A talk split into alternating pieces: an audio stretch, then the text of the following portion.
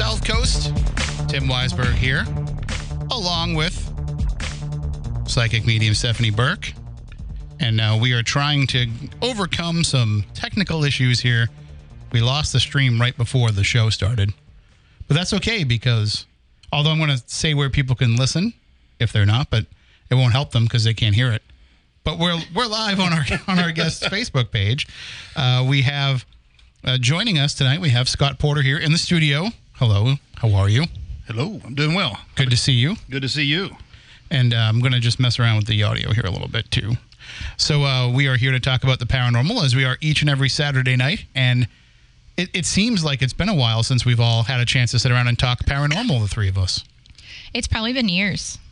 I mean, we talk about it kind of all the time, but we don't really get to really Well, we get talk in, amongst in depth ourselves, with it. yeah. Yeah. Yeah. We don't share it publicly, but here we are.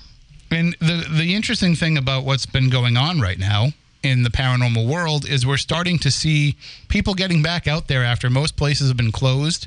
Uh, a lot of the places that have uh, allowed for investigation in years past, they're just starting to get their staffs back under them. They're just starting to open back up to the public, and uh, we're starting to hear some of these stories about what's been happening during the last couple of years with with not only activity happening to the people who are going back in there, but activity that's been going on during the past two years. I think a lot of the places that, I mean, just like we all did. Um, I know, especially, I mean, for an example, Christy at the Oliver House, she set up cameras um, for what everybody went through with the pandemic and everything else that, you know, restricted us from going and, and taking part. She set up her own personal cameras and she's been able to share some of what actually happens when nobody's at the house with everybody publicly on Facebook, which I think was a really cool idea to kind of break down that fourth wall of, hey, you have to pay to come and, and hang out. It's like, you know, look, things do happen when nobody's around. You know, people aren't here, but, you know, the ghosts are still active. In- In a way, though, too, it's also good marketing for when you do want people to come and Yes, pay and buy tickets to, to help with rest- restoration efforts. Because, Especially at a place like that. and yeah, the Oliver Estate cameras have captured a whole bunch of stuff. Yes. Uh, so I, I remember when I went back when I was there in January. Uh, the next day, the wooden bar over the over the cellar door coming down, and uh, just the other day there was one where they caught somebody. It sounded like somebody sneezed, and then somebody else said "bless you." Oh wow. So I mean, it's there's always interesting We had stuff. that happen once. Yes, we have. We were down in Virginia, Yep. and I sneezed while we were doing an e- EVP, uh, just accidentally. I couldn't hold it in any longer, and um, Played it back. we played it back, and it very politely said "bless you." So I mean, there's no reason to think that ghosts wouldn't be polite. Well, no, there's no reason at sometimes all. they're not. You know, it just depends. You're in their home, Right. you're in their space. But um, this If you're antagonizing them, now they're, yeah, they'll definitely do that. But very kind. Uh, the what I think is uh, is is some of the at least the reports that I've been hearing from folks that are out there is it's almost like there's a no BS attitude with the ghosts now because they say we, we, they say we've seen what it's like without you and we know what Right. it's like with you and so it's kind of going to be our rules now going forward. Well, they, might be they've been locked down just like we have. I mean, I think so. they haven't been. They haven't been pulling that energy from the people coming in. So it's We like had a long talk about this during the pandemic, you and I, and Yeah. I'm sure we dragged you into it, Tim, because I drag you into everything. But um, I think it changed the world in in the the outlook of the living, I should say. Um, but what if it did the same for the dead? Oh, I'm sure it did. I mean, I think that you know, you have this. A lot of these places they have this influx of people each and every day or each and every weekend, and they're constantly keeping things going, keeping that energy up, whether it's good or bad. And then during this time, there's this big down period, and so now they've just been wandering around trying to figure out why is everybody gone, just like we are when we. Why go is it so quiet? Why is it so quiet? Why am I getting rest? Why is nobody antagonizing me? They might enjoy it. They might have. I, I also would wonder though if there isn't some some level of they've seen how much control they have over the situation. Mm-hmm. So it's it really if you're a ghost and nobody's talked to you for 100 years and again who knows 100 years could be a blink of an eye to them and doesn't really matter in the long run but if mm-hmm. if nobody's come and talked to you for 100 years you could be really excited to talk to everybody that walks through the door. But when you realize that people are going to just keep coming through that door every weekend, you can start to become a little bit more selective about who you want to talk to. This is true. This is true. But you know what?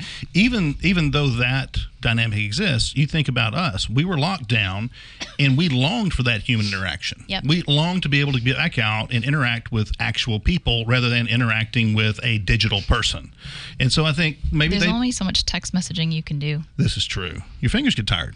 Ah, I, I, I kind of, I could have used a little bit longer on my own. I had to, I had to people way too soon. But I think that we're seeing now, though, that there will be more of a balance because I, we, you know, we as the living, we, you know, we always say, oh, we, you know, we start to Jones for going out there and investigating if we haven't done it for a while, mm-hmm. and there's a reason for that. It's not just because it's, you know, going out there and spending a Saturday night doing this. It's because there is something that we get from that interaction and we get from that relationship that we crave. And I think we're starting to realize that like, we need to have a little bit more respect for what it is that we're getting out of it. So for everybody that wants to just run right out and, and, and investigate for, you know, t- to be able to go live on social media with it or what it might be, what their reasoning might be, they're starting to realize like there's there's a little bit more of a human price to pay for that. It's an interesting way of putting it. It is. A human price to pay. Yeah, well, I mean, just you know, there's there's something that you are leaving behind of yourself, Right. as Right. part of it, and and I don't think that we I don't think we understood that enough. I, well, I don't. I think people took that for granted for a long time. I think we you know we go and we do these things and we we leave our our energetic mark on the same location. So you know I think whenever you're there, you you're you're leaving a like you said you're leaving a piece of you behind, and who knows maybe one day that piece of you may talk back for some reason.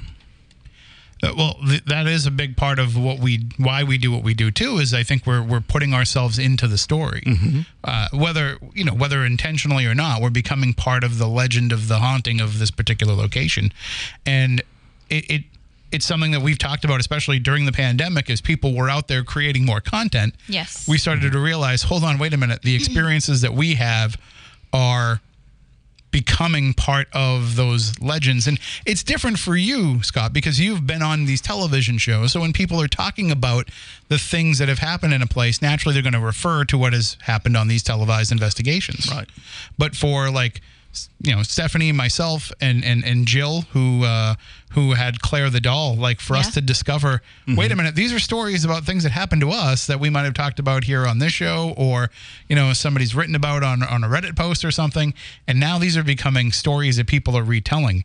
You know, we didn't we didn't realize just how public this information was. Well, I became that person at Lizzie Borden's uh, during the investigation of the leg lifting. Um, so for a long time, like I became this story that everybody told, which was so weird to me. And I didn't. I mean, we weren't really like in the mix of doing all these these crazy events at that time. Um, but I know even stories that from events that we've done, not even to do with TV, we've become that story. Oh yeah. Um, almost like a legend in its own right at these locations. I I think one that comes to my mind when we were talking about that when we were at Two Rivers and we had a lot of people there who were with us and, and we started interacting and communicating with this entity that said their name and I can't recall the name now to save my life but after it was all over with this was a name that neither one of us had heard the caretakers of the of the location say anything about. So we took a break. We went back and spoke to them and said hey this name popped up. And she goes oh you heard from her. You normally don't hear from her except on the second floor not on the main floor I thought that was cool, but the other one that I was thinking of was the Native American down in Virginia. of course And the, the unfortunate thing that happens with these legends is people try to recreate what you've already made. oh yeah And in that particular sense, this group actually contacted us afterward and said that they ran into our Native American spirit and it was demonic and it was awful and it chased them out of the house and it was like made up all this crazy stuff. And I, I was on the phone and I simply just said, like, that was a spirit that showed up for Scott because of his lineage. and it wasn't evil and But it wasn't out to hurt people. It- to be fair though, is it possible that they encountered something different, but they're No. just they're just thinking in their mind that it's what happened because that happens all the time, Yeah. where people will have an encounter and they're going to you know we call it most famous ghost syndrome. Yes. Where you know if you go to a place where George Washington was. Then mm-hmm. any spirit you encounter, you're going to think is, is is George Washington. I mean, it happens all the time at Lizzie Borden House, mm-hmm. where you know we've questioned for years how many Yes. times people have actually encountered the Bordens, you know, per se, but that in actuality it's just something else, and that that's what people's minds go to, or maybe it's just what it says that it is. It's it's kind of like people that use these spirit boxes, and you're you're at a location, you've heard the stories, and you're predisposition predispositioned to be listening for certain names or or things that have happened. I, I tried to break it down for people because everybody loves those trigger words Mm-hmm. like pareidolia. And I'm like, it's it's that of the ears. Like you're going is. in expecting to hear certain trigger words, and the minute that you you even make out just a little bit of what it could be, you're like, hint. Mm-hmm. boom, that's it. When it's actually saying something completely different. So it's always it's it's good to just go in with a clean slate. Whatever you come across is is okay. It doesn't have to be this legend or this this history per se because we went down to a, a location and the owners wanted us like 100% we have to use this ledger book. We have to go off these names of this ledger book. I'm like no.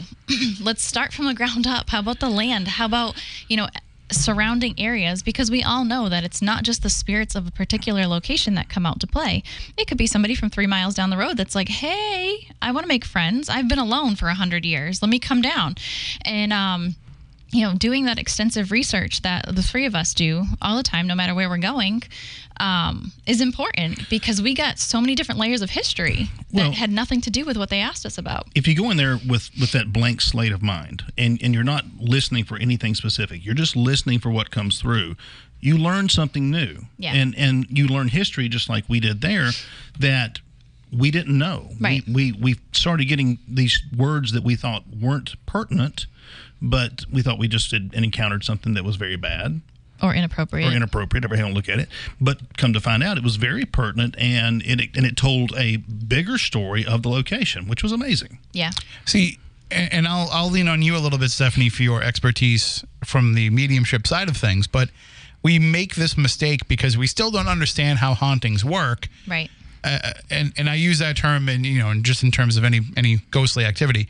But since we still don't understand how it works, we still are of the mindset of a location is haunted for a reason, and we start to look for all the factors that play into that. We we haven't gotten to the point yet where we can accept and say, well, really any place could be haunted. Or, or if we're going to say that a place is haunted for a particular reason, why does that reason only have to affect the energies of whoever was in that particular location? I just started this conversation with you the other day. I'm sure it's ringing in your head right mm-hmm. now. When people, because I won't single out anybody, any team, whatever, it doesn't matter. I was scrolling through my my news feed on on social media, and it said, "Hey, like." Come investigate with us for X amount of money at this Paracon at the murder and killing house. and I, I said, how many more places are we going to label the murder?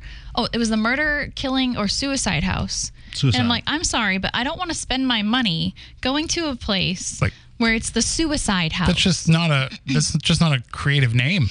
no, but It seems like you're taking advantage of a very sensitive situation. correct. Like these were people at some point. We need to be respectful. I mean, you know that when we've done things at Edaville, we refer to the house there as the suicide house. That's what the people who visit there refer to it as. Mm-hmm. Correct. Or the people that worked there called it that. So, okay, but we're not putting that on a flyer to sell tickets, mm, to line our own pockets. Well, I mean, I think we I think we did mention it in some of the. I think it was on the web page that talked about the event. Yeah, but it wasn't like here's a picture of it. This is the only thing that we're doing. It's like we're Right. going here, wa- but it- there is yeah. a particular location that they. and and also it was an existing story that people all already knew. Does that? I mean, do you feel like the place you're talking about does is are they trying to make that the identity of the yes. place? Yeah. Whereas with us, it was it, it was disrespectful. I I think so. I think a lot of those places it's like let's just do this because it must be haunted due to the fact that these things happen there. You and I have done events. Actually, you've done an event at this particular place too where a suicide did take place on site and we didn't talk about it because it wasn't appropriate. Um, very very recent, I guess is the best way to put that. Um, but I remember we went down to an event one time and people said to us, um, we were in the South, and they said, Oh, you got to come by this particular location that we go to all the time. They were talking about investigating a 12 year old's rape and murder. I was like, Absolutely not. I like maybe I'm crazy, maybe I'm different. That's fine. I will be the only different one because I don't feel that that's appropriate. And it was very recent. I, I think it. I think too. It, it depends on the context. Like if if you're trying to investigate for a legitimate reason that is that is beneficial, not one of those that is just for entertainment Right. purposes. I think that's a, a, a delineation that you have to draw a line and say, okay, if it if it has purpose, that's one thing, but for entertainment, that's kind of or of a thrill seeking thing. Right. Which is what a lot of these places are using the murder and suicide part for is just it's a thrill seeking thing to sell tickets, to line their pockets. Like what the three of us do is we pick these locations based on their history and what we can do to help give back to whatever society or people are in charge in order to restore and keep these places running. You know, we're not using those trigger words to sell tickets to people just to do whatever. You know, like a place like Gettysburg, we go, we've done obviously events where people have died, but it's a huge part of history. It's far enough out where it's like, okay, like, you know, do these people have anything to say? That's fine. Um, there's many different layers to history there, but we're not using the fact that somebody was mentally disturbed to cash in. I mean, I think any any investigation that we do, especially if we are, you know, selling tickets to it, it, it can be looked at by some folks as exploitative, and we, we have to Yeah. just accept that, Right. And and and say we understand why you feel that way. We want you to understand that that's not the way that we approach it, and we can have that conversation with them if we want. But we also can't begrudge them feeling that way. Right. There's a difference between that and you know putting the the face of the victim on the event poster and Yeah. Yes. like this is the place where this person and and actually to be fair most of the time when we're talking about something like for example the suicide house at Edaville like we don't mm-hmm. know who it was No. we don't even know that it's true Right, it's a just legend. yeah it's just something It's a that's been told for years Yeah. and we we we felt like we were okay to bring that into the mix only because every year that we did it we were told it's going to be torn down at the end of the season Yes. so mm-hmm. for like four years, you know, we kept talking about this place, and for four years they kept saying it's going to get torn down. Now it's for sale, and, and who knows what's going to happen with the park. So like how, don't how old is that legend? Edaville. the the, the legend of the suicides. Yes. Go- I think it goes back. I, I know people who worked there in the '90s that heard it, but I think the the legend of the suicides goes back to the '70s. But it was Okay. back then. It was that somebody's somebody lived there. Yeah. Right. And so, you know, who, it, it could have just been something people talked about because it, it looks creepy sitting Right. there in the dark, Right. you know, at It's this like, park. It's like your your typical hometown haunted house that you drive by. Like that Yeah. place is going to be haunted, and then like you hear this this story that's attached to it, but you there's nothing solid that proves that it, actually it, happened. doesn't it doesn't have that appearance Right. but it, it's just because for so so many times you would go there in the park and it's dark It's and like the lights are turned off in this standalone house, yeah up a hill, like all by itself, oh, like just Oh, yes. creepy. The proverbial hill house. Yes. Yes. and and at one time there were more houses around but they you know the, the houses didn't want to be part of the park as the park was expanding Yep. and there was some stuff that happened in the 90s when it got sold and some some other land became o- so but anyway the the bottom line and and we should really bring you over there sometime at some point so you could check it out because I think you'd love it. He's Yeah. been to Edaville. You You've been to the park. Yeah. Right? Yeah. so, but you haven't been there at He night. went on a Christmas train ride. Yeah, but you have, well, Yeah. I guess that's at night. Yeah. But s- there's a difference between being there like when everything's all Alone. lit up, Yeah. Right. and when it, and when we've been there and Yeah. nothing Like is lit up. those dinosaurs in That's the the dark best are time. Yeah. terrifying. I can imagine that. And that Dino Land has so many things going on in Yeah. it in the dark. Like we were, I out, refuse to go. we had we had noises, we had people calling our names. Mystery lights. Yeah, it's it's very freaky Yeah. out there. Aliens? I, I'm I wasn't there. It's it's possible. It's possible. It's possible. The the but looking at the way that some of these places are marketed now, Yep. uh, y- y-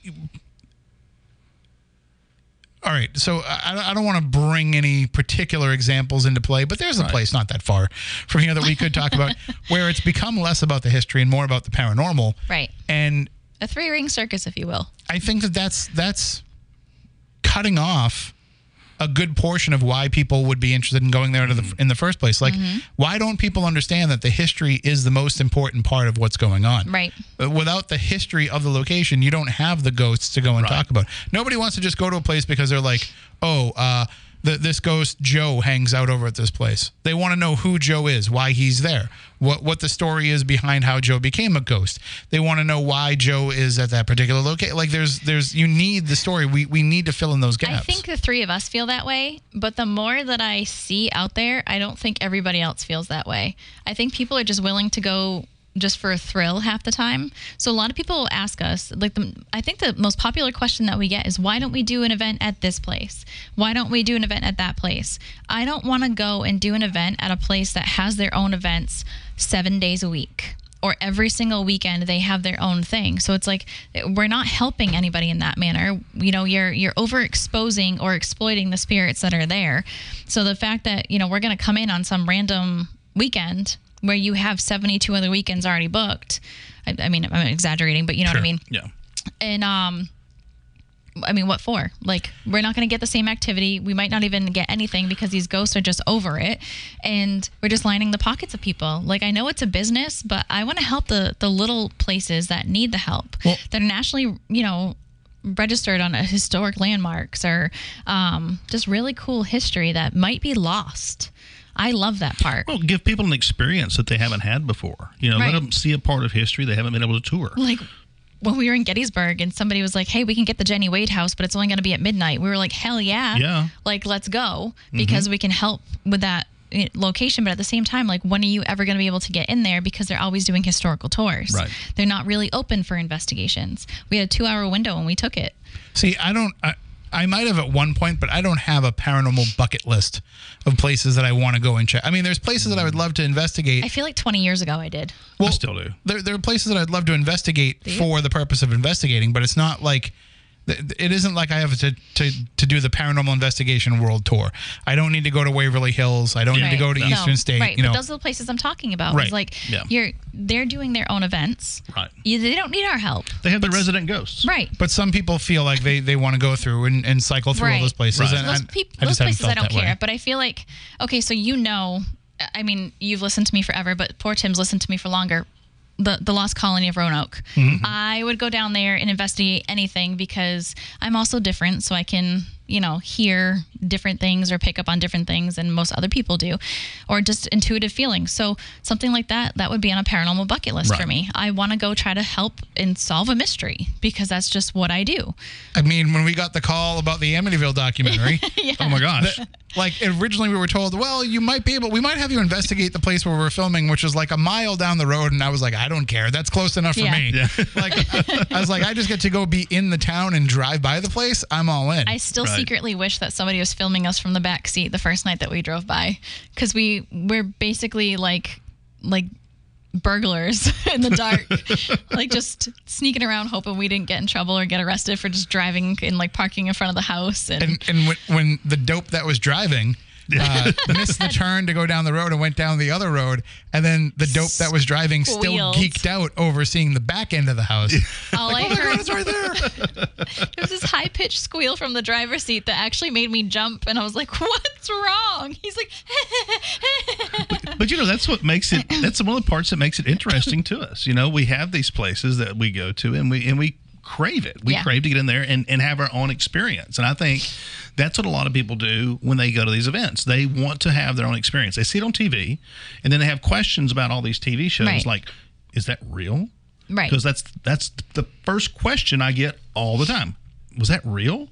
And and they want to experience it for themselves. They want to have that that thing that they can take home that's in their mind. They go back home, they tell all their friends, "Oh my gosh, you won't believe this," and they're all their friends tell them, "You're crazy, you didn't see that." Right. But it kind of keeps the cycle going of people wanting to do the bucket list, the rotation. the a- the average person that doesn't know where they fall on that fence of believing or not Mm-hmm. will do anything for a small A small experience. yeah experience is the word I'm looking for. Yep. So when it comes down to it, it's like okay, you end up in that thrill thrill seeking bucket, but when you start to learn like spirits can do all these different things and what you're actually communicating with and what's actual evidence and what's not it's mm-hmm. like there's this learning curve and then all of a sudden they they crave more they crave something new or they crave something different. It's it's basically an addiction. Well, and that's an interesting way to put it because if you look at why people investigate, they and I- I don't mean what they'll tell you because obviously what they'll tell you sometimes is different than what they actually feel. Right. But there's a, a variety of a variety of different draws that pull people Yep. into this. In some, it's because they want to have those questions answered for themselves about is there anything after death. For some, it's they want to have experiences that they've had themselves validated by having those experiences again, and an expect, ex, expectation. Um, a time that they're expecting it to happen as Right. opposed to it just happening to them when they're not. And then I think part of it is you do have the people who are thrill seekers who are looking for the adrenaline rush that comes with anticipatory fear. Mm-hmm. And then I think you've also got people that just are, you know, they're treasure hunters. They just Yeah. want to Yeah. encounter something because it would be an accomplishment for them to be able to have that. So you've got a lot of different variety of factors. And what what people aren't p- cognizant of is that all of those rationales and reasons play into the energy of what's going on. Right. So you can go in there with the purest of intentions of how you're going to investigate, but somebody else coming in just looking to get freaked out is going to change the dynamic and the energy of that room. Right. Or to test their ability to be able to control what comes into the room. Right. We've had that happen. We've had a lot of things happen. Uh, and and I don't mean this by any, you know, I don't mean this to to insult anybody who's been to any of the investigations or No. events we put on. But the one thing that I, I kind of roll my eyes at internally is when somebody's like, "Well, I have abilities, and I'm I'm a psychic or I'm a medium, and I can pick up on these things." And I'm like, "Okay, shh, keep that to yourself." Yeah. because you're going to impact the way that other people investigate. And we, we've seen it happen. It, it, it's it's a reason why we would always, when Stephanie first started coming to the events that we would do, we would say, you can buy a reading during this portion of the event. And then after that, she is not a, a psychic medium anymore at that point. Right. Like then she's just a regular investigator like the rest of us because you get them come, people pull you over to the side and say, hey, are you picking up anything around me right now? Because I've been having some activity. Yeah. Like that's not what it's all about. And if you come in there and announce yourself as having those abilities, you're going to have people start doing the same thing, mm-hmm. which I think is why some of these people announce that they have abilities because they want that attention during these events. But I feel like you throw off the entire dynamic. And I was talking about, I was talking with somebody the other day about the strange experience that we had at Ventfort Hall Mm-hmm. when we were there for the Mass Paracon a few years ago, where you know somebody and, and I say all the time, you know, you're not going into a place and helping a spirit move on, but in this particular time, I think a spirit actually did move on, mm-hmm. uh, and and did it through a person, and I. That's a pure experience that never would have happened if somebody was in there trying to control the situation, mm-hmm. like you're saying, trying to control the activity. It's weird. I think the next time someone asks you if you're if they're if you're sensing anything around them Yep. when you're not in that moment, you should look at them and say the odor of beef and cheese or something like that. Yeah. Yeah, I think that would work. We Yeah. can do that. I I think mean, it'd be fun. I, I see people on TV all the time give like those those cold reading, you know, Oh, God, things. yep. Yeah. Uh, I've, I've been seeing more and more of it Oh. lately on some of the. It's bad. So you Yeah. could do you could do a warm reading. You could say, "I'm picking up." There's a warmth coming off you. It's coming from your hindquarters. Oh my god! What are you doing over here? Seems to be 98.6. Was You're there ri- you're Taco ri- Bell You are ripping ass. in your past? just ex- just expose them. Just expose them right there. I mean, it's funny because if people push me that far, g- most of the time people don't believe in this sort of thing. So they Mm-hmm. do that on purpose in order to see if you can tell them anything that would make them a believer. I had it happen to me on, recently on a, a podcast, and I laughed and I was like, if we don't talk about this prior to going on air, then I don't do it. Like, I'm not a circus monkey. I've never been a circus monkey. I don't plan on growing a tail anytime soon. we, I, I had her on my daytime show a couple weeks ago, Mm-hmm. and I was like, "This is it. We're finally going to do readings on the air. We've never done it." And we started talking. We never even got to the point where we did. No, no, we're gonna have to try again because I I had so many people locally, like everywhere I go, tell me that they were listening, and they were hoping. So I'm like, all right, I'm gonna have to do it. But and and I've never I've never asked you for a reading. I've never asked you to, to to do any of that. But just you know, if if for some reason Gilbert Gottfried pops in, just let me know. I, I absolutely will. But it was I think we we did a reading. I want to say years ago, and we filmed it. Um, for a production company, we're talking probably a decade ago. Yeah. And Tim was like, "Whatever, let's just sit down and do this, and like we'll send it to them." We were not excited about this project. No. Not at all. No. and um, we did it. And when I started to do my thing, he like the look on his face just shut down. He was like, "Oh crap!" So did it totally freak you out? It, I don't think it freaked him out. He just wasn't expecting it. Well, first of all, I wasn't really expecting anything for this to be real. Right. because like this this was not a good setup. Yeah. No. This was somebody called me while I was at the gym and was like, "We want to build a TV show with like you and Stephanie." And I said, "Okay, all right. Like, let's talk. Like, what's the concept? Like, we don't know. Yeah. Whatever you think it should be." It was really weird. And I was like, "Well, are you going to come here and film?" No, you're going to film a bunch of stuff and send it to us, and we'll try to make sense out of what you send over. So don't worry. And like, it was very like there was no This is very direction at all. common at that time with production Okay. companies. Okay. And, and of course, you know, we never want to fake anything. Right. But at the same time, we're like, we can't force something to happen when you're giving us two days to do Yeah. it. Right. So we just said, "Well, let's just go to a place and go Investigate. And, and Yeah. We'll investigate, but we'll also react to the history more than we will, you know, any acti- if activity happens, great. But let's talk Right. about, you know, just the place that we're at. And uh, and so I remember we had to go up into an attic Yeah, it was horrible. and uh, I, I was it was I don't think there were stairs. I think it was a ladder. Wasn't it was there? a ladder that was scary. I remember that. Yeah. Yep. And so we're stuck up in this room, and like I'm just expecting nothing's going to happen, and so stuff starts coming through, and I'm just like, wait, what? Like we're really having a connection here because it just it felt like you know it was not the kind of night where anything was going to happen. Right. No, and it was like personal and like got to the point where like we we can't go further because we don't want this on. Right. You don't want to air. Yeah. Yeah. It was weird. It's not something to share. It was really weird. and it was personal information that you, you definitely had no knowledge of. I had to kind Right. of go back and explain why it was. Yep. And it was kind of the first time I'd ever talked about it to anybody. Right. So Yeah. it was uh it was definitely not what was expected. You know, we were just we were just basically doing like a whole bunch of like run the spirit box. The uh, we were using Echo Right. Vox. We- It was very early days of using Echo Vox.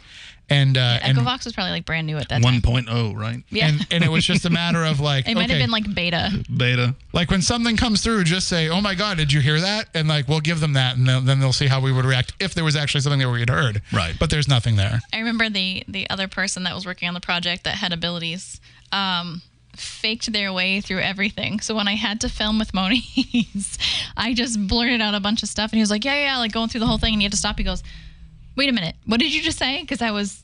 I'm like, I can't fake. I do not fake what I do. So it was down when we were at his house on the water, or the house next door. I think that um, Matt ended up moving into. But I, he had to stop me and like make me repeat everything that I said because he realized that I was actually picking up on a childhood friend of his. Oh, wow. And he was like, "Oh my god!" and like had to stop everything. And I, I think that's probably what ended my friendship with the other person. See, even when we're supposed to try to like fake things, I'm not for lack good of a at it. better term, You can't. Like we we couldn't. Like real stuff happened.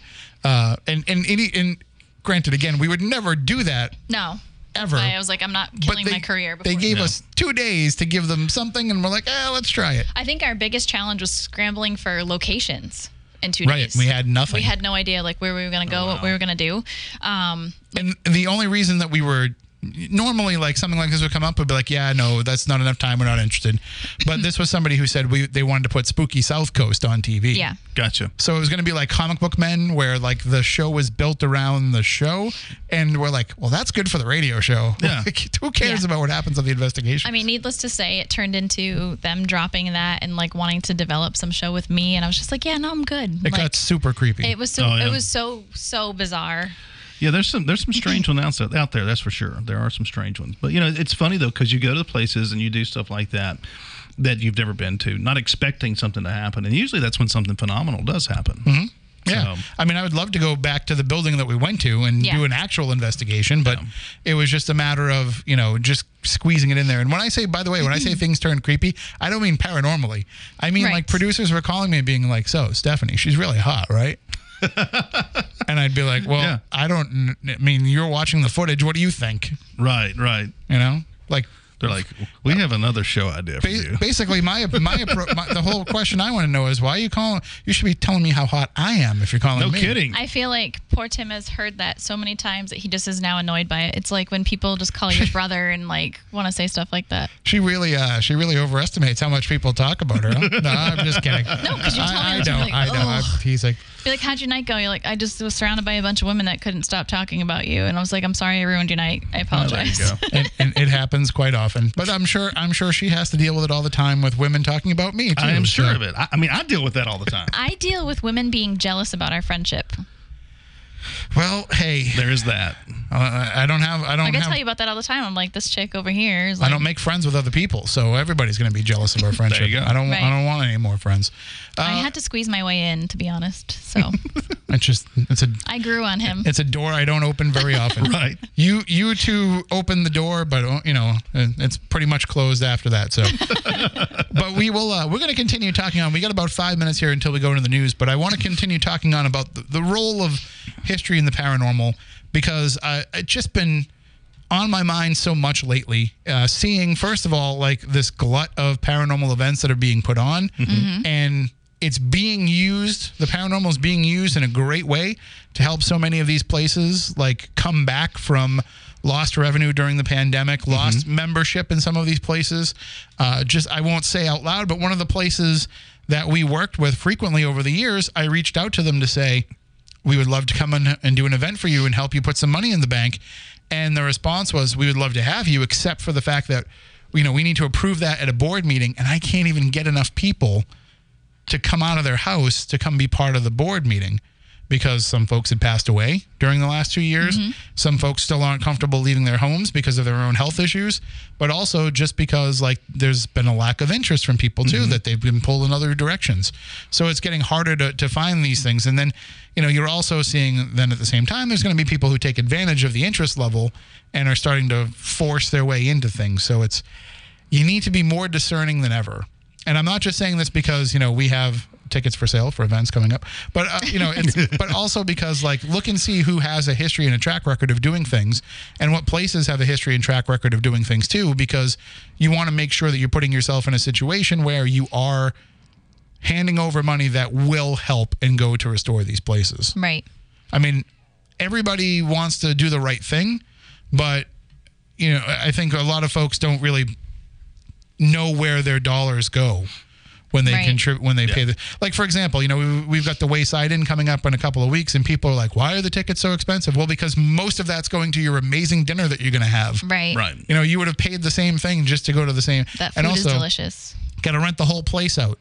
And to rent the whole place out, that means if you don't rent all the rooms, I'm on the hook for paying for those rooms. So, Right. you know, we've got to have that balance. But I I think that there's so many places that want to jump on the paranormal bandwagon and they don't know how to get started with it. I mean, just take a look at what Christy's done and Right. you know the fact that she's now expanding to other places. There's many places that would love to have somebody do that for them, but they don't know the right people to call. It's almost like we need to set up a paranormal consultancy service where not about like how to help you get an investigation, but just how to help you know which people to let into your into your buildings. No kidding. Right. If, if they have an arrest record, probably not the best option. I think it would be a fair thing to ask for CORI Yeah. checks. Right. I think that would be so. a fair thing to ask, and you would save a lot of headaches because we've dealt with it over the years. Yeah. we've had people that have bought tickets to our events who mm-hmm. have been people that would, if we had known, we would have said, "I'm sorry, we can't sell a ticket to you because I can't put you alone in the dark with a woman." Yeah. You know, or even like there's there's event companies whose owners have felony records Yeah. that are like real serious. Yeah. And like I mean, people are lining the pockets of those people all the time and it's like you have no idea the type of people you're working with. it's hard, you know, from a business perspective because you really can't turn people away based on things, you know, like. But at the same time, like every paranormal group should be doing the same thing. Right. Should be. You Yes. should definitely be doing a background check of anybody that joins you. All right. Well, we are going to take a break for the news. When we come back on the other side, we'll continue talking about these issues. Uh, we'll also take your phone calls at 508 996 0500. Hopefully, at the top of the hour, the stream will reset we'll kick on on the WBSM stream. I don't know what happened there. I think it was something that I did, which would not surprise me. Uh, you would think that being here every day now doing a show would teach me how to like fix things uh, on the fly, but I don't know what happened. It could have just also been coincidence.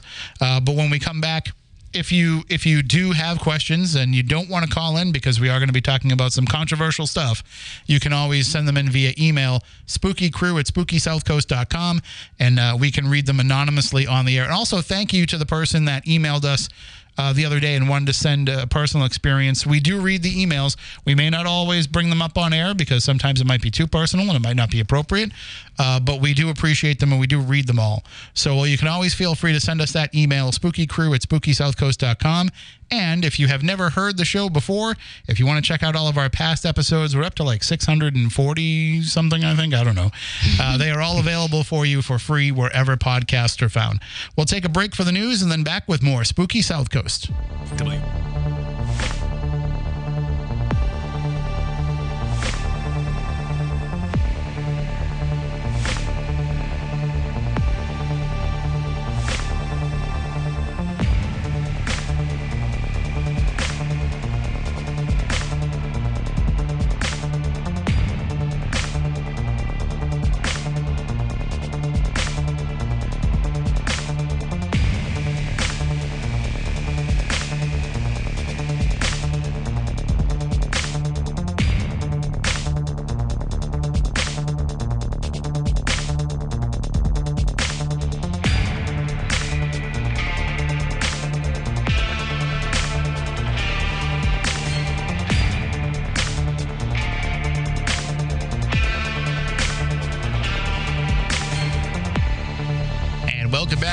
hour number two of Spooky South Coast.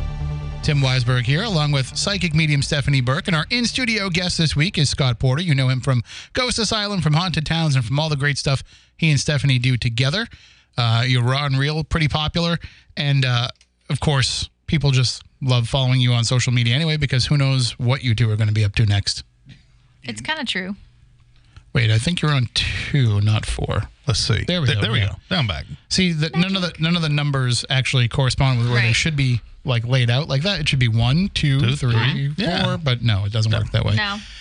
Uh, that's all right. At least the microphones are working. I may have broken the stream, but at least I didn't break the microphones. Uh, and also, I just want to make a quick shout out. Now, that theme song is the former theme song to Midnight Society. It had to get replaced.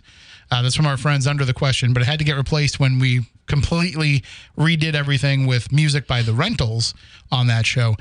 Next week for Record Store Day, I'm so excited about this.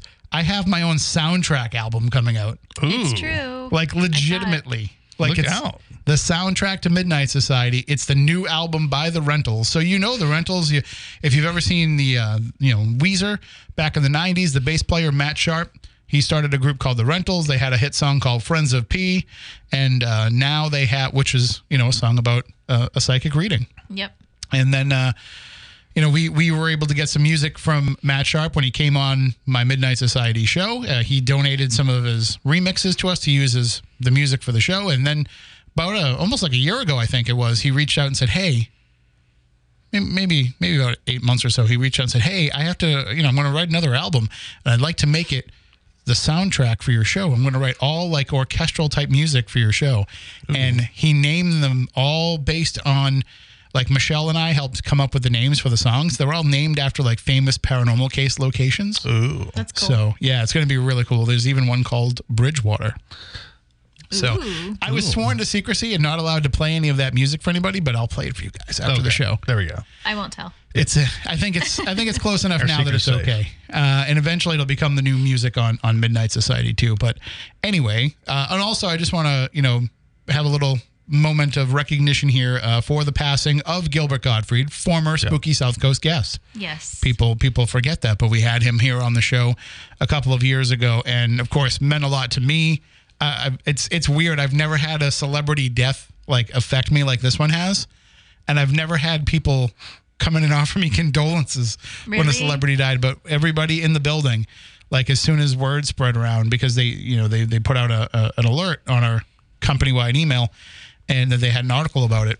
And everybody was just coming over to my office like, Tim, I'm sorry. I know that you kind of knew him, and I know that you were kind of friendly with him. And there's, you know, there's photos on the wall of me and him together. There is. so I can yeah. see it from Yep. where I'm sitting. So But um, yeah, so i- it's very, very sad. But also, you know, mm, I didn't realize that he was as sick as he was. So nobody really knew Right. right. he was as sick as he was. But anyway, moving on. Uh, we were talking about history and the paranormal. We're talking about the role that the paranormal has to play in keeping that history alive and also the respect level that has to go on. And we kind of touched upon this a little bit. And by the way, 508 996 0500 if you want to get involved in the discussion. But we touched upon a little bit about how it's become more about the ghosts than it has become about the history itself. And do you feel? I'll, I'll, you know, I'd like both of you to address this.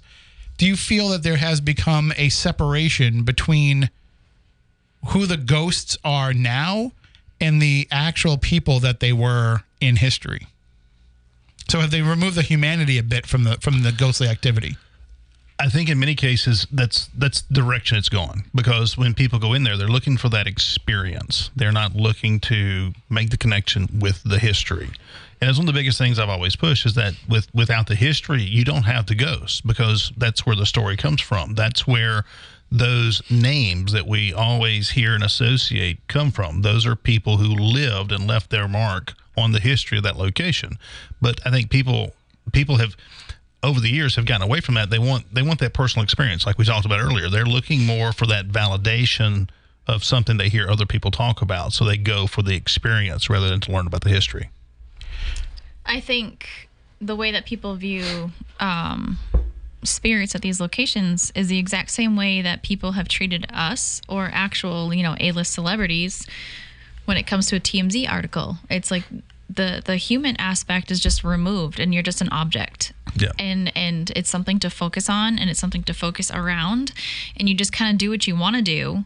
You say what you want to say and then you leave not really understanding how it affects the person or whether that be a spirit or an A-list celebrity. Um, so being able to at least our approach and i know like myself before i even met you once i met you it kind of meshed together and it, it became something completely different or it grew from there but i would go in and want to know hey who do i see here who is it what do they look like be able to i know tim you've been with me many a times as of you scott where I'll walk in and I'll describe somebody and I can see them standing there and somebody will show me a picture and be like, is this who you saw? I'm like, yes, absolutely. You know, like we've had a whole lineup before and be like, no, no, no, yes. Um, I can tell you what they're telling me about themselves. And sometimes I'm lucky enough to where they tell me something that is correcting a historical record or it's adding to a historical record and they're able to prove it after the fact. Like that's what I love to do is to be able to tell the story of those that are no longer able to do so. I'm the voice for them because they no longer have one. And to see them exploited in the way that they are just for thrill seeking or cash, I don't understand it. Let, let's go down that road a little bit though, because you said things that you can present to people that is that are then you know verified and, and researched and, and and proven to be true. But also, I think that you have an understanding of this that for some people, whatever information you give them, until they can verify it, they're not going to put much stock in it. I mean, I'm I'm thinking about the case uh, uh, Lizzie Borden, uh, where you know for how many years did we hear that psychics and mediums have come forward and given us this information, and there's been no proof of that information, but yet it becomes part of the story. Yeah. I'm sure there are some people who it rubs them the wrong way for you to come at them with information that they can't verify, and then so they're like, well, we're not going to take this into account. I think I've been pretty lucky in all the aspects that I've worked where they're seeking that sort of thing. Um, they're able to, I work with a lot of historians, or whether it's a historical society or a museum or something of that sort, where people actually value the history, and they're able to, you know, dig deeper into a particular piece of information that I give them in order to. Um, add to the story or figure out you know what's going on there And, so it, and it shouldn't be a brick wall either. It should be a new avenue for them to pursue that they might not have pursued before. Um, granted, you know, with some some places, you're probably going to be limited in how much information you can really gather too. Right. There's we- it's just the nature of record keeping of the past. Yep. Uh, but at the same time, there's there's no reason why you shouldn't be able to at least keep whatever information you get as part of the story. You may not have to say you can say it's unverified, Right. but it still should become part of the story that's being told. You know, that reminds me um, when we were filming um, Haunted Towns, we were out in Virginia City, and we were we were doing uh, we were filming in, inside of a barn, and um, there were some old carriages in there, and they had some of them had glass in them, some didn't, and um, there was one that uh, I turned around and I saw somebody in the glass in the carriage, and at first I thought it was one of our producers or our cameraman or somebody like that. because they'll hide anywhere Yeah, they'll hide anywhere. yeah, yeah. You you never know. You'll. it's like an easter egg They've scared me more than the paranormal has ever scared me. Uh, let let yourself walk around a corner and find Mike Peoples in a closet with the sound bag, the audio bag glowing on his face. That'll scare you to death. Uh, no offense, peoples, if you ever hear this. Um, but um, when we were there and I looked, I saw this face and, and I described it to our producer and I said, listen, let's let's get a, a lineup. And I can't remember the name of the group of lawmen that it was. I said, let's get a lineup of these guys that were here in this building that we're meeting. Let me look at them blindly and and and kind of I'll describe to you who I'm talking about first, and then I'll point out and see if there's one that really stands out that seems to be that person. We never did get to do that while we were there, but much later, I was back in Nashville uh, at a bookstore with my son. He was wanting to look at some books, and I saw a, uh, a a history book about West, the history of the West, and it happened to have on the front cover. It had a little blurb about that, um, yeah, the Plummer gang. But it was um, who was it that the um, Oh, the vig- the, vigilance, vigilante. the vigilantes. That's what they were, the vigilantes. And so I saw on the front cover of that book it said something about the vigilantes, and I thought, hey, that might be the same ones. And I opened it up and I'm flipping through it, and they had a few pictures in there. And one of the pictures that was in there was exactly like the guy that I saw. I was like, it just it sent chills up my spine when I saw it. I'm like, that's the one that I saw in the carriage. So it's interesting that that and, what people don't realize is there's a lot of things that happen on these shows that never make it to air and never get discussed that are like that, mm-hmm. and, and they're legit. They're and and it would be difficult to legitimize a a personal interaction unless you were able to describe it completely before finding that validation. Um, but I thought that was really cool. It was a cool experience for me anyway. Something t- like that too is tough because you could describe this person that you see, and then they can still go get you a lineup of pictures. You can be like, "This is the one." Half the people are going to believe it, and the other half are going to think it's staged because they weren't there. Correct. That's a tough thing with personal experiences. Um, even though it's true, it's just I think there's so many people that have ruined that. right. And And, and you deal with that more than I and do. then you have you know different cultures different uh, belief systems different religious beliefs that are going to come into play with people you know accepting or understanding Right. how many people have we met that have actually said I, I want to have an experience, but I'm X amount years old and I've never had an experience. And it's because they haven't been introduced to what an experience actually is. Right. It's not going to be something that always knocks your socks off and scares the hell out of you. Mm-hmm. It could be something simple. So, It, it and also when people want to have the experience, they will turn anything into an experience. Yes. yes. Which you know, I, I I I try to be careful of that. You know, it's a it's a bit of a double edged sword sometimes you're, when you're on an investigation because if you if you tune into something that happens that may not really be anything, it can heighten your awareness of what's going on around you. Uh, but you also have to be able to kind of put it in perspective. So, you know, just for example, if we're on a ticketed event where people have paid to get in there and they want they're you know I know that they are looking to say I had an experience for the money that I plucked down to come here. But I still try to make sure that they're aware of if something goes up like all right there's this noise. Okay well that could be this. Right. Mm-hmm. and and, and people get disappointed when you do that but you you have to because you ha- you want the experience Right. that they do have to be as pure as it can be But And I I tell that, that people- could. Oh, go ahead. No, Sorry. no, no, right. I was going to say, I tell people you're not paying for the experience. You're paying for the opportunity to have that mm-hmm. experience in a place that is known to provide that. and just be exposed to really cool history That's and it. cool people. Mm-hmm. But at the same time, I think that you know we don't understand the mental state of every single person walking around. Yeah. And I think after a pandemic. I would say majority of people's mental states are kind of fragile. Um, we're getting back to normal life. We know we were kind of all rocked to the core, but when you introduce the wrong type of person to this particular hobby, um, and everything seems to be a a experience, a paranormal experience that can send some shockwaves into their life that Yeah. leads them down a road that's not so healthy at home. there have been numerous private cases that I've had that have popped up that I felt like that's the case. That Right. or like whatever's going on there, this is there may be something paranormal happening. Right. But there's too much stuff happening that's not paranormal that I'm like, you need to call uh, you know, call a counselor or a priest before Yeah. you call a paranormal investigator. Right. Get that stuff in order first. Then you can worry about the paranormal side of things. Right. It's like everything has a place, including the paranormal. So to take care of your own health, your own mental health, and you know anything that goes in that c- category is important. You know, it's maintenance all over, not just in one particular Yeah. bucket. It- It's like if you have a leak, you know, Yeah. in a pipe, and you're more worried about calling somebody in to mop up the water than you are to actually fix the broken pipe. Or fix the drywall before you get the pipe done. Right. You know. Yeah, it's it's different. It's funny because you know I used to really enjoy going out and doing investigations, and and, and when what people don't understand is when you're on TV, then you have to really cut that back because a lot of people want you there for the wrong reasons. Hey, it happened to me. yeah. Remember that? Oh, I do. Somebody paid me to go to an event a couple states away, and night before I had some serious reservations. I'm like, I have this bad feeling. Somebody needs to come with me. You weren't in town. Nope. I and then the person that was supposed to come with me was like dropping out. Right. I was ready to call my ex husband and be like, "Hi, take a ride with me," and I got there, and they paid me to show up, and nobody else was there. Yeah.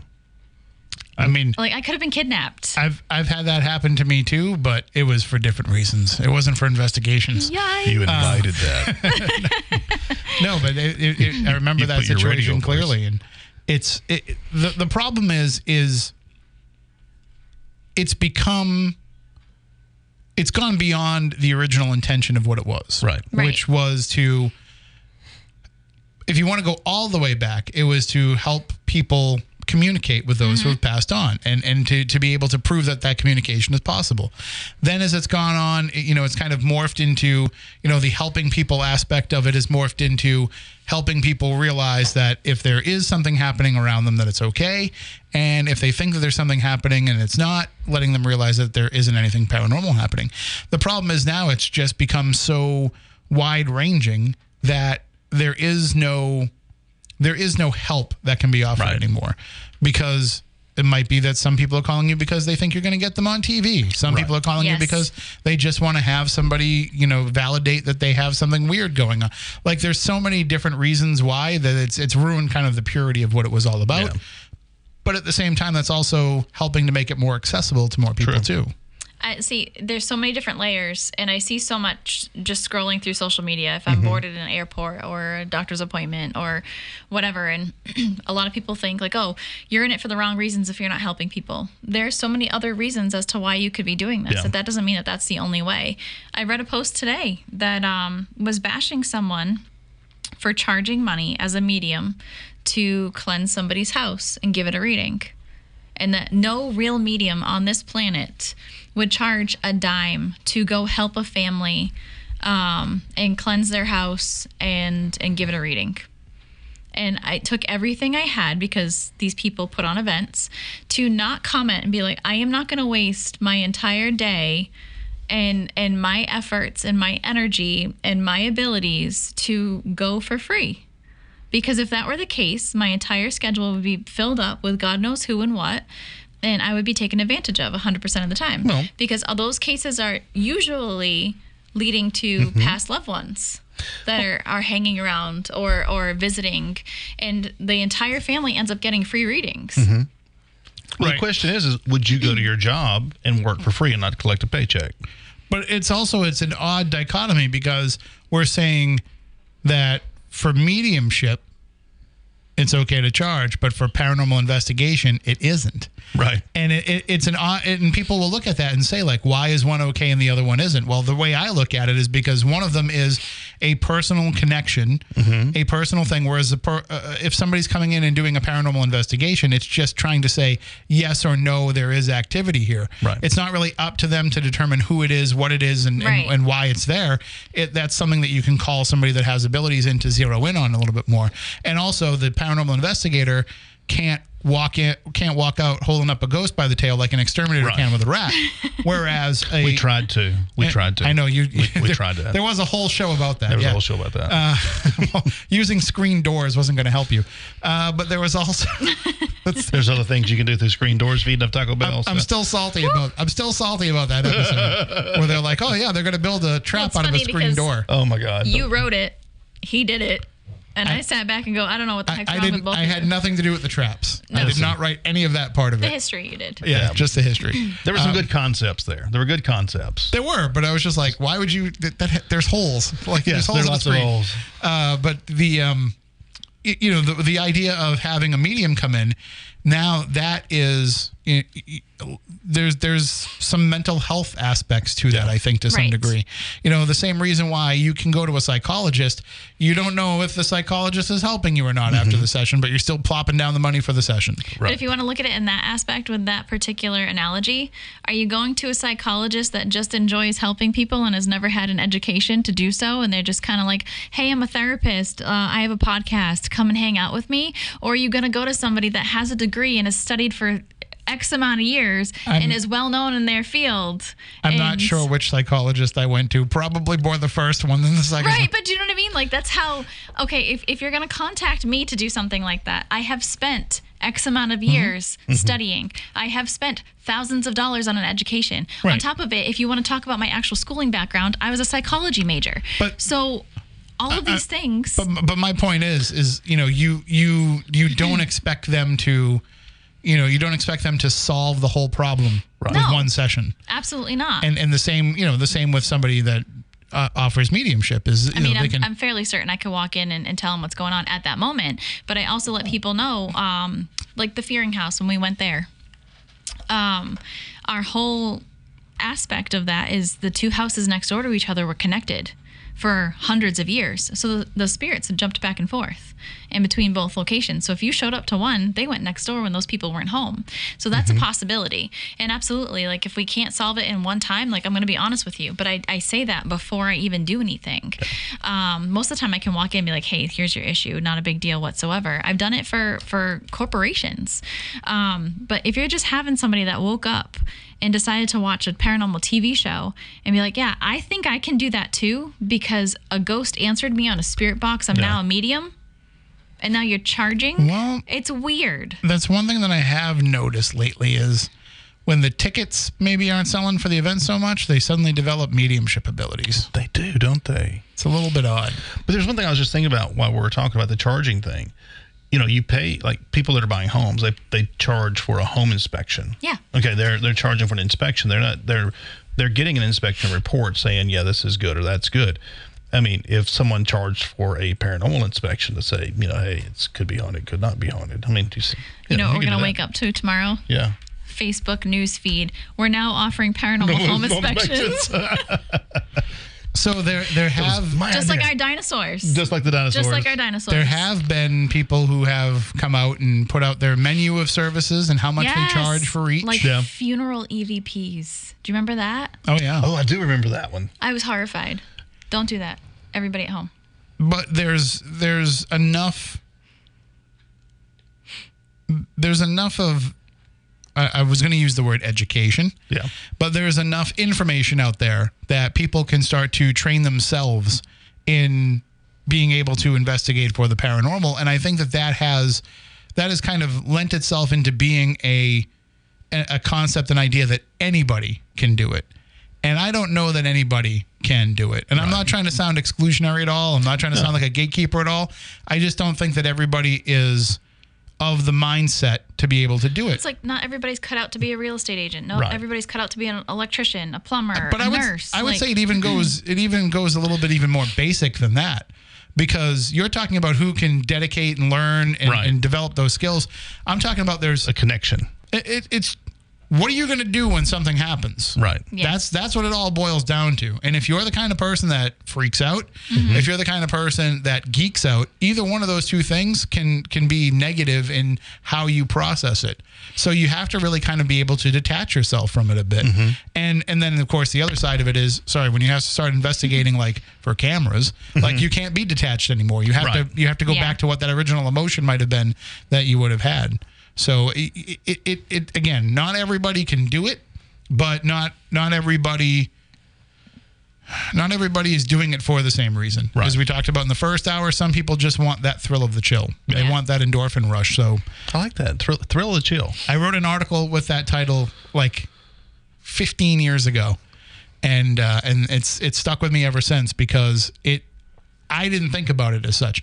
I when I started dealing with the paranormal, I was like, "Wait, so it's people that are into it just because they're, you know, they're trying to get answers to the questions." And then uh, one of my editors at the newspaper, when I worked at the paper here, the editor said, "I'd like you to write an article about people who do things just for the purpose of being freaked out." like roller coasters and you know all kinds of things like that. So I was like, oh, and then I paranormal investigators fit into that. And I reached out. I talked to Steve Gonsalves for Yeah. that because you know he's a New Bedford native originally, so mm-hmm. it was a good tie-in. But um, in talking about it, like that kind of led to me investigating the differences in types of fear. That not all fear is the same, mm-hmm. and not all energies expended by all fears are the same. So the biggest energy release that we have is anticipatory fear. Mm-hmm. It's it's it's the fear of the unknown. And as a as a psychologist told me, the worst ghost that you can imagine has to be worse than the worst ghost you will ever encounter. And and I, I took that to heart when it comes to some of these investigations and totally changed the way that I felt about things now mm-hmm. because it's like, well, what am I afraid of? Like, what's the worst thing that's going to happen to me because that's not going to happen. Correct. And unfortunately, some investigators get into this because they're like, "Oh, I can't wait to get thrown out of a window by a ghost. That would be so cool." I don't understand that. the, the so it's it's it's the Las Vegas area Oh. code. uh, the other part of it is that the people there's there's a desire for us to have this connection with whatever these ghosts are. Right. Stephanie, I know it's different for you because you see them and feel them and you can communicate with them a little bit more.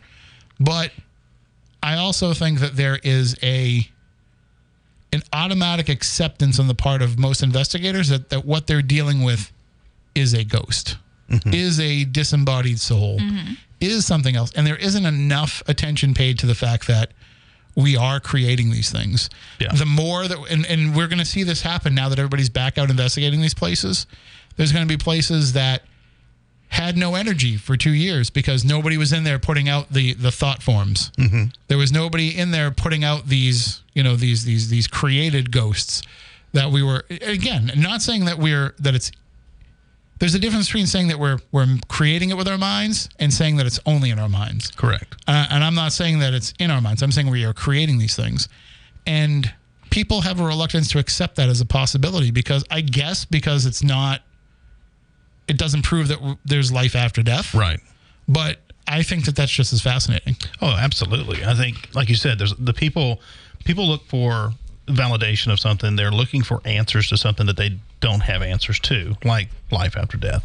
But in doing that, I've always eh, the whole concept of manifesting something. I've always thought that when you get people in a location and and you give them that bit of history that you know on the location, so they have names and events and so on and so forth, and then you start doing an investigation. You've got some type of equipment out there, uh, electronic. Uh, in nature, and you have this group of people that are all focused on that piece of electronic equipment and you're asking a question and you want it to respond and say a certain thing or act a certain way, who's to say that that conglomerate of energy does not interact with that and create and manifest that in the way of an interaction with the device? I do that. When I'm on investigations, I do that. I will mm-hmm. sit and I will look at that and I'll say, I'm going to make that REM pod light up green right now. Mm-hmm. Mm-hmm.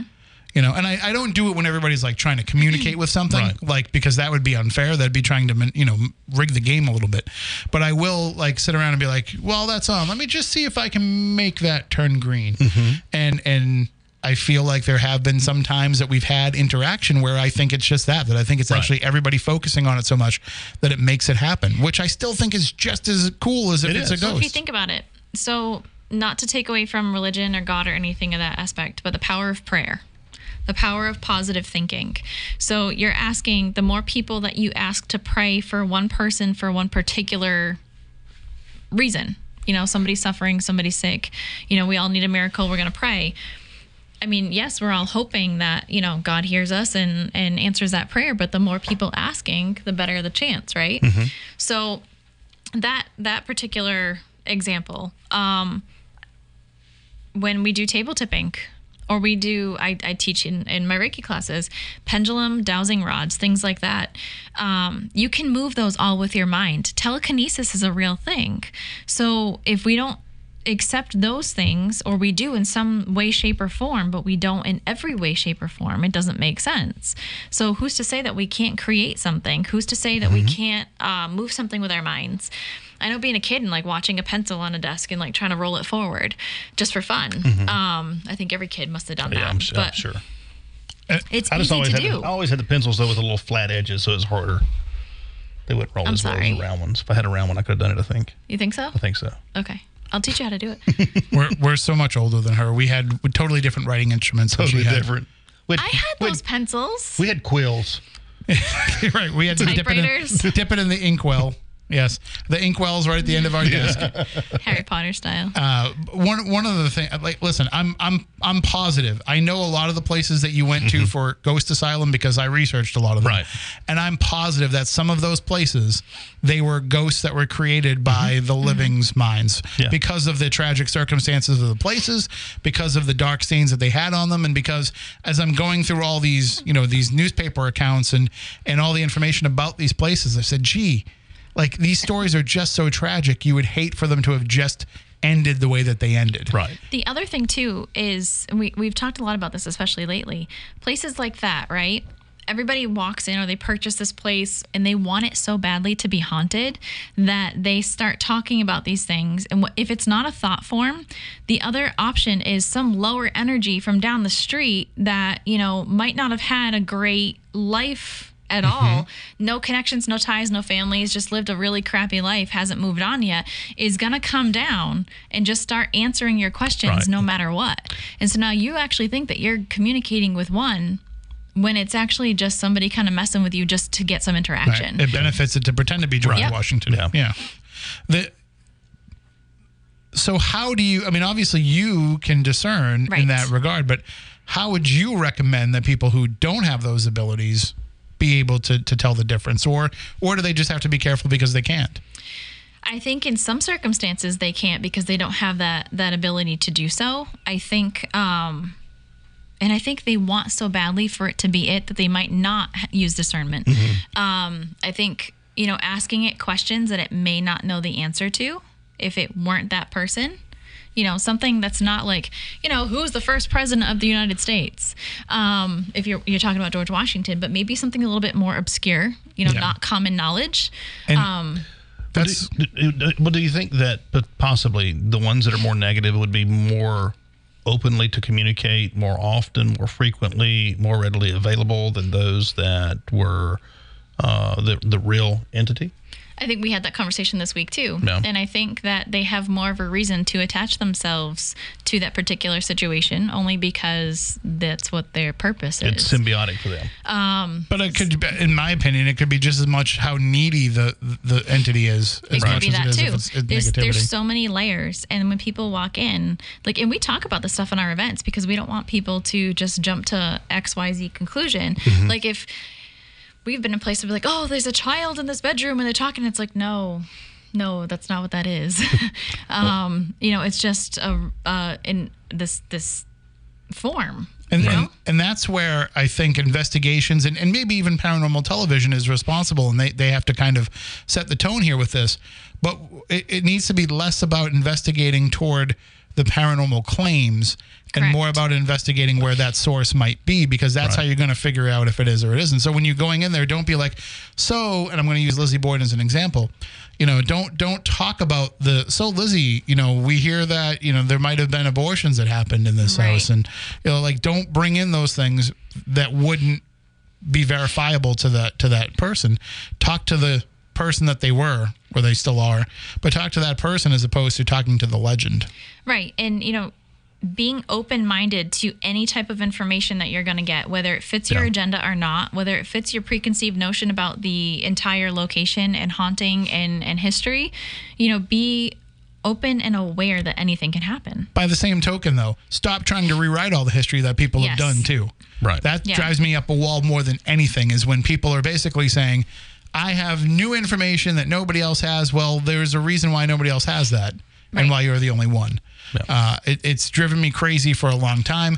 I, I also, again, I, I don't like gatekeeping where it's like, hey, nobody can come and investigate the Bridgewater Triangle because we already investigate the Bridgewater Triangle. But also by the same time, by the same token, if you are going to come in with new ideas, be cognizant of what it was that w- that happened. Nothing was nothing upset me more. And again, I won't name names, but nothing upset me more when somebody came in to an outsider came to the Bridgewater Triangle and said, "I have this brand new theory of the Bridgewater Triangle. Mm-hmm. It's actually alive and it's growing and it's more than a triangle." And I was like. Have you heard Spooky South Coast since 2006? I say, go back about ten years at that time. that's pretty much read my book. Yeah. Like this is pretty much what we've talked about. We've for all these actually years. talked about it directly with the man who coined the term Bridgewater Triangle. I'm pretty sure that I said it in the documentary. Right. So, I mean, it's it's funny, but I would never go into somebody else's territory and be like, I have a new idea of what your entire hometown, you know, represents and what it's like because it's just silly, like, and it's disrespectful to people. I think the the you know the plan of attack is you reach out to the people who've been doing it for a long time, Yeah. and you say, "I this popped into my head. What I do you think about Yeah. this? Yeah." Yeah. Let's talk about it. Have Yeah. you looked into it? And then you know maybe maybe that conversation does turn out with you know I don't know anybody's ever looked at it from that perspective before, uh, but that's that's the problem is it's become too much jockeying for position Yes. that it that the, the actual research is suffering as a result of it. I think so, absolutely. And I know we've seen this lately with these little mom and pop type places pop up and like, hey, let's historically research it, but we're not going to allow you in. We're only going to allow in certain people, and it's like the the location should be the priority. The Yeah. history should be the priority, not ego, not a popularity contest, not gatekeeping, nothing. It just should be like if you're going to be responsible and run a place like that, you have to allow everybody in. I think, you know, we talked about ways to to really vet people that are coming in, and I think that's important just for the the preservation of the location and the people that are walking through there, but um, it's become really interesting. I mean, I've reached out to countless places over the years and said, you know, we we've heard stories that there is uh, potential paranormal activity where you are, and if you're interested in pursuing it, it may be a new avenue for you for tourism. And I usually try to approach it, and I always say, feel free to look me up. You know, here are my credentials that I'm going to present to you, but at the same time, feel free to dig in a little bit more or ask some people, and I can give you references and Right. I can give you other locations that I've worked with that will vouch for me. And I feel like the more transparent you can be, the better off Yes. that it is. Right. Uh, I can't imagine that all these people that are doing these things are being that transparent, and the people who are letting them in aren't doing their due diligence because it wouldn't take very long to realize, like, oh, this might not be the best person for this. We've actually had we've done events at places where nobody's ever done an event before. We've had to sit in front of state boards, um, write up proposals. Uh, it's it like we've jumped through hoops to get to some places. And the minute that we're done with our event, people will call them and say, "Hey, we're friends with Scott and Stephanie. Yeah. Um, we got your information." You know, can we be the next ones in there? We're like, and we actually tell them beforehand, like, yeah. people will do this. Please contact us and let us know. And they will. And we're like, we have no idea who those people are. Yep. And it's bizarre. I mean, we've uh, think about the times that we've had it happen here where people have gone to places and said that they are representing spooky South Coast. Yes. Going to, you know, cemeteries or places there, you know, they get caught trespassing and they say, we're here for WBSM spooky South Coast. And then the police call us and say, why are you telling people to go to this location? Please stop. I'm what are you talking about? Right. Like, first of all, we weren't even talking about that. Right. I have no idea who these people are. Mm-hmm. And it, it, believe me, it doesn't take, it's not hard for us to find out if you do that Right. Right. And who you are. because all the local police departments listen to this show. Yes. They'll Uh, actually drive by and wave most of the time. Yep, they're sitting around. I'll never forget the night we were driving. We uh, we were Matt and I were dro- drove in together. Yeah. Matt Costa and I. Moniz drove his own car, and we we kind of always did it that way. We used to in the early days we would all carpool together, but it just became a matter of like we didn't want to all have to like wait for each other or whatever. Yeah. So Matt Costa and I had ridden in together. Moniz took his own car, and on his way home, he hit a deer.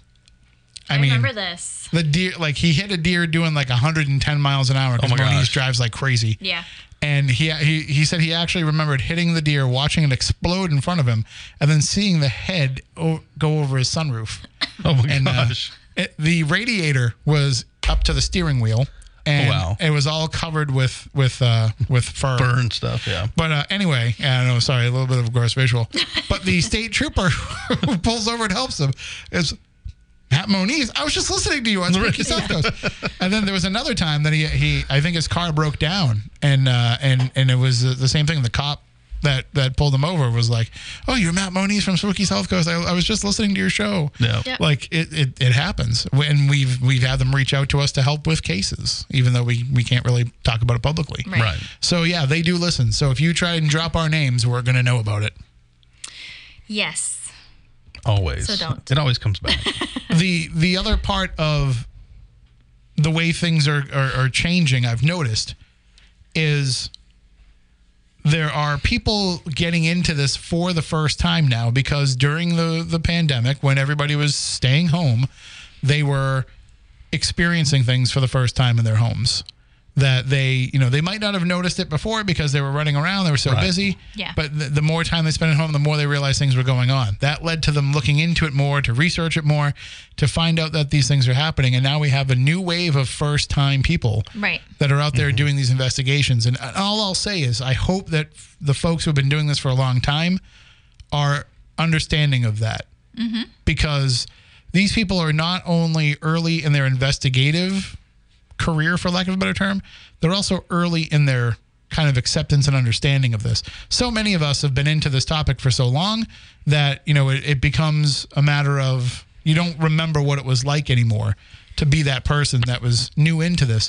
And I, and I hope that the patience is there for for these new people. We because we've run into it many times Yeah. at, at different events we put on where people just don't have the patience to deal with people who don't know what they're doing. Well, we all started somewhere, and and you have to remember that that there's people coming in here who have who have never had an experience or have never been down the road of questioning that that we've been down, uh, and so they're they're going to make some of the same mistakes that we made when we first started, you know, and and they're going to learn from those. Or you can you can be a teacher and share the knowledge because there's no reason to keep it to yourself. Share it with them and and help them along the way because you never know that may be the next great thing that has a great discovery. I, and I've said it for a long time. The amount of years that you have in this doesn't really mean that much. No. If somebody has an interesting new idea or a new concept. Right. You know, but at the same time, uh, we also have to point out that just because you just started doing this, you can't put yourself on the same level as somebody who's been doing it for 40 years Right. either. There's a balance. Yeah. Yeah. Yeah. And you know, if you're doing the same thing the same way over and over and over again for 30 years, it, you're not progressing. You're Right. not doing anything. Like you're not even trying. You're just, mm-hmm. hey, my way is the only way, and that's all that works. And you know, your way is wrong. And it's like you have to be open minded. There's been things that you and I are like, what is this? Mm-hmm. And we've tried it, and then we're like, well, you know what? Since I mean, we're just different. You know, Yeah, you start tinkering with things, and and your engineering mind just starts going. And I'm like, yeah, okay, I don't deal with that stuff, but I can help you with the spiritual aspect and like mixing it together. Like you guys have threatened to put me in a cage for years, the two of you. We are going to build We that. will. that- We'll we're going to build that spirit machine. Yeah, I think it'd be fun. Yeah. I've, I've got the blueprint still somewhere. So, you know, stuff like that starts happening. We're like, okay, how can we how can we make this different or better or, you know, move it along a little bit faster Yeah. and get progressive results or different results than what other people are doing. I mean, even from a research standpoint, it's it's funny how people look at history because they look at what's in front of them right now, and they look at those buildings and they, and they think, oh, well, there was a building there before, there was something that happened there before, but if you you, you have to dig deeper and you get into that history that goes back to the beginnings of of, of the time of the nation or, or whatever the case may be or even before that time. And and you look and say okay this site right here was this site was a location that was sacred to a whole different group of people that existed. And and that that site is now being used for something completely different which may explain why you're getting some of the interaction you're getting. And if you mm-hmm. don't dig deep into those those papers or that research that has come about I mean, I've got a book at home that um, it's all about uh, Tennessee history and, and and the settlement of Tennessee, and and I'm reading through it, and it's it's the writings of the people who actually settled the area, and it's their journal entries, and and some of the stuff that I read in there, I never knew it, and I grew up there. And so it's, it's intriguing to to see that stuff, and then to be able to connect it to a, a place that you've investigated.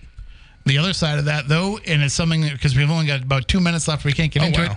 But there's there's also something that's been going on called that I like to call paranormal appropriation too, Mm. where people are uh, not not not every spirit that you encounter has to tie into the history, and sometimes people are, are are thrusting identities upon spirits. And I, I'm not Right. talking about just you know the names. I'm talking Right. about like where they might have come from and their associations with the properties. Yeah. uh, because it seems sexier that way. It does. It's much sexier to have you know the the the tragic figure of that location than it is to have what might be the actual truth.